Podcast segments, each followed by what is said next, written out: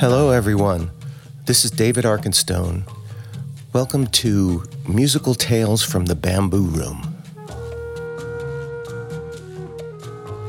where each week or so I'll share some things about my musical life, instruments, and what I use to make my music, my recorded works, current events, what I'm up to, other interesting topics and I hope to have occasional guests to discuss their own musical journeys that also sometimes overlap with mine.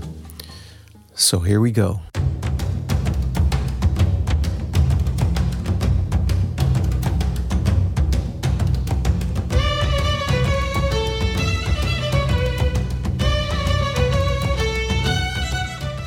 Since this is the first one of these I'm doing, I thought I would start by answering some questions and discussing my album from 1998, The Celtic Book of Days.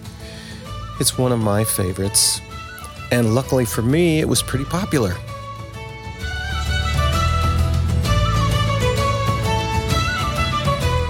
Kind of came about from my love of Celtic music. I saw the Chieftains many times early in my life, and they were just captivating. Picked up the penny whistle after I saw them and started to play that. But the energy and the and the mood and the emotion of Celtic music is what really got me hooked. And then I started to experiment and make my own. And then really really locked into some things on that particular album.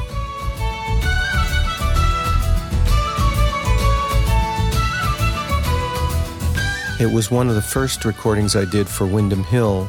I had done a previous one called Spirit Wind, and then I did Celtic Book of Days. I started by trying to figure out all the things I wanted to illustrate that were sort of how I felt about Celtic music and the emotion that it gave me. Windham Hill really got behind the record, and it even came out on cassette, which I don't think I've ever seen but it was pretty valuable. I'm gonna have to buy one on eBay or something. The cover was done by a gentleman named Ken Backus, who actually did an album of mine called In the Wake of the Wind for Narada Records, uh, which was my first Grammy nomination. And so we, we got him to do the cover. And I remember my youngest son at the time said that I looked like Hercules because it was sort of a fancified version of me on the cover. So that was pretty cute. And then as we started to make plans to record, I realized I had I wanted to put some choir in there and accordion and penny whistle and flute and just get this whole instrumental collection together, including a string orchestra. I'm always thinking in an epic way. So I started writing knowing I was going to have that palette, and I started writing some of the songs.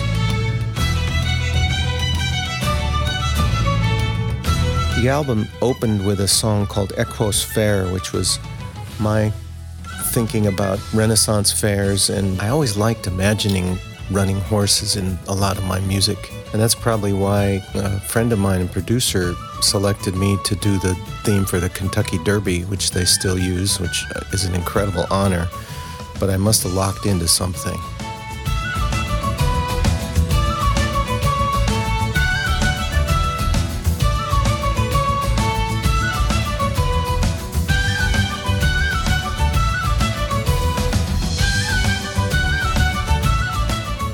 People have said the album has really raw emotion and is a nice combination of galloping, whimsical, and dramatic strings, organic vocals, and haunting pipes, magical woodwinds. And they ask me which are my favorite tracks. When I think back, I think that a song called Storm Cry is one is up there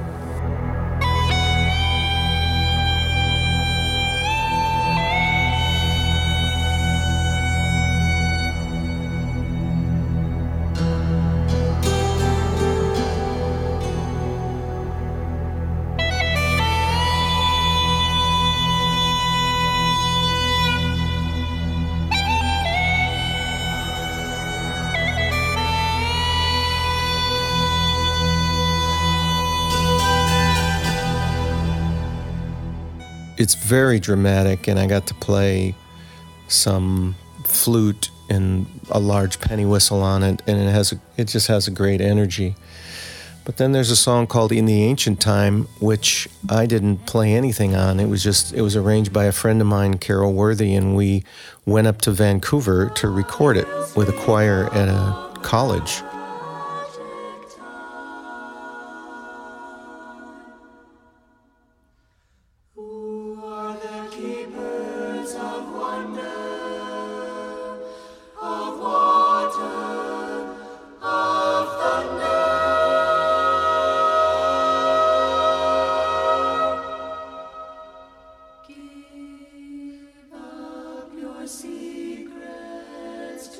And that was just so magical. The song is just, you know, sort of reminiscent of a group from Ireland called Anuna. Very inspirational to me. And we got a great result up there in Vancouver. Another one of my favorites is the Dragon's Breath, which I think was sort of inspired by Excalibur, the movie.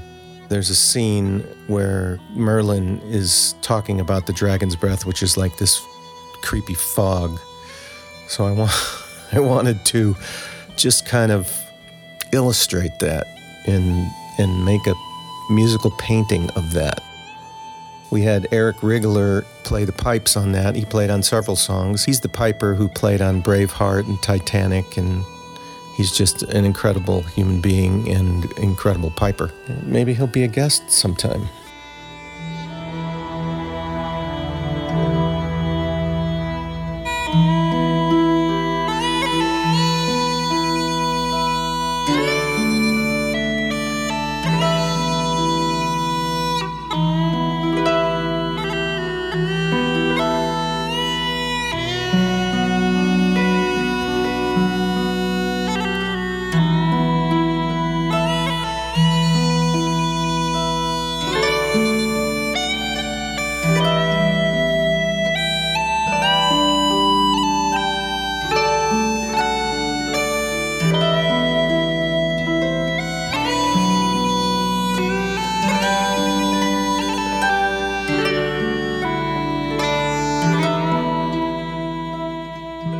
And then, possibly my favorite song on the album is a song called Behind Walls of Stone, in which I was trying to create an atmosphere where people would be sort of locked in their castle and there might be some danger on the horizon. And it was a, there's a beautiful moment where the Latin choir comes in, and we actually went to a uh, college to get somebody to translate the English that I wrote into Latin.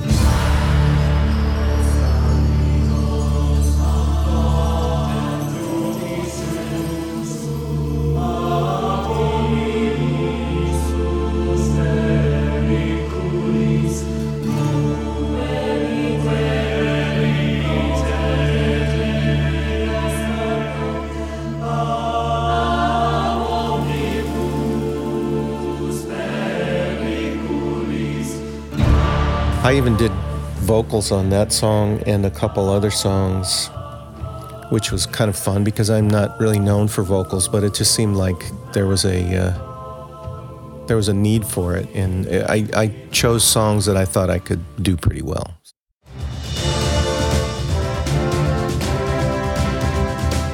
The album closes with a song called The Quest of Kulich, and that was sort of a culmination of all the powerful kind of Celtic music that I've liked with the drums and the choir, and I tried to put everything in there.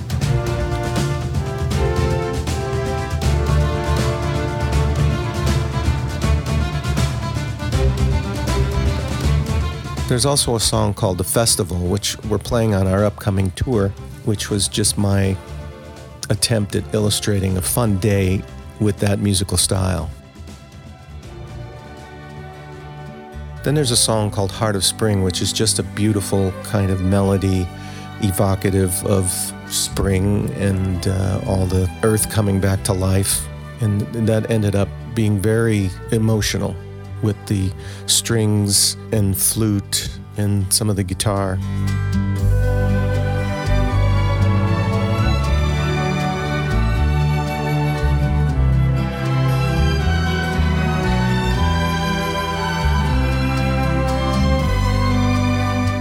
Another fun thing about that year, 1998. The album came out in the early part of the year, and then Michael Crawford, who debuted the Phantom of the Opera, was going on a huge tour and looking for a Celtic band to open it. Somehow I got hooked up with him and uh, we got to go on this tour. And we played like 35 cities in that summer, all over the country, arenas and big places that I'd never played before, which was super exciting.